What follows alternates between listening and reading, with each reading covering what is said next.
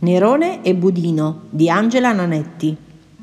Era una notte buia, anzi buissima, anzi arcibuia. Insomma, era la notte più buia che si potesse immaginare. Non c'erano la luna, non c'erano le stelle, non c'erano nemmeno una luce, anche piccola, anche piccolissima. Che ne so, un fiammifero acceso, una lucciola, l'occhio di un gatto. Niente, più buio di così non poteva essere.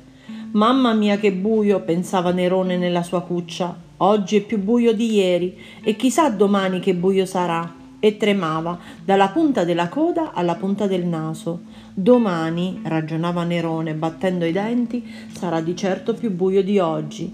Domani non ci sarà la luna, non ci saranno le stelle e non ci sarà nemmeno una luce. Come farò domani?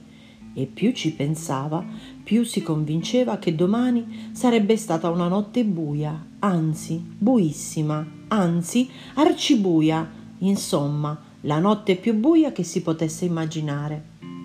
Il fatto è che ogni sera, quando tramontava il sole e scendeva il buio, Nerone aveva di questi pensieri. Potevano esserci le stelle, anche le lucciole e i fiammiferi accesi. Nerone non li vedeva, vedeva solo il buio perché Nerone aveva una paura matta, anzi mattissima, anzi arcimatta della notte. I suoi padroni non lo sapevano, nemmeno lo sospettavano, loro credevano di possedere il cane più feroce dei dintorni e avevano messo cartelli dappertutto attorno alla casa. Attenzione, pericolo di cane, non vi avvicinate, cane pericoloso, attenti al cane, è terribile. E Nerone di giorno era veramente il cane più feroce di tutto il vicinato Nessuno poteva fare un passo senza il suo permesso, nessuno poteva nemmeno tossire o starnutire se lui non voleva. Ma la notte, la notte Nerone diventava un altro e perfino il ronzio di una mosca o di una zanzara poteva spaventarlo. Ta ta ta ta, chi va là? balbettava Nerone. Erano i suoi denti che battevano all'impazzata. Toc toc toc, chi va là? Era la sua coda che si muoveva in su e in giù, come se avesse il singhiozzo Zzz. Chi va là? Era il suo pelo che si alzava sulla schiena come se fosse fatto di mille spini.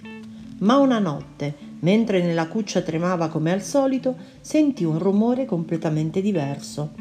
Questa volta non erano i denti, non era la coda, non era nemmeno il pelo, era un rumore che non aveva mai sentito. Poff, poff, poff. Chi va là? chiese Nerone e la paura lo fece quasi ululare. Poff, Poff, poff. Nerone cacciò fuori il naso dalla cuccia. Chi va là? richiese. Poff, poff, poff. Allora si decise e molto a malincuore mise fuori tutta la testa. Che cosa vide? Un'ombra enorme e mostruosa gli stava di fronte.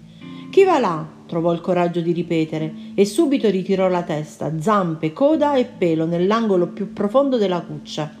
Budino! rispose una voce profonda. Budino, fece Nerone pieno di stupore, ricacciando il naso fuori. E che cosa saresti? Un toro, rispose ancora la voce.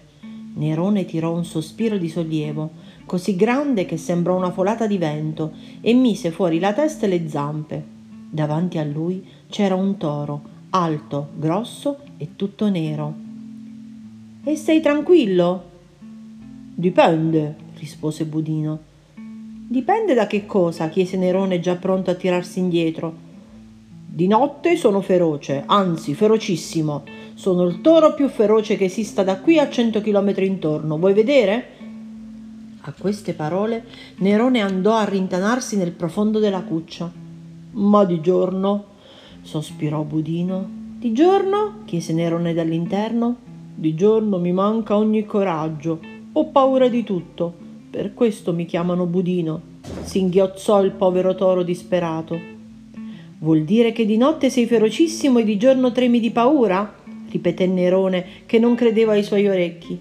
Eh sì, purtroppo, e mi vergogno tanto. Così dicendo, Budino fece un sospiro tanto profondo che sembrò una raffica di vento. Amico mio, che fortuna averti incontrato. Tu hai paura di giorno, io ho paura di notte. Mettiamoci insieme e saremo invincibili.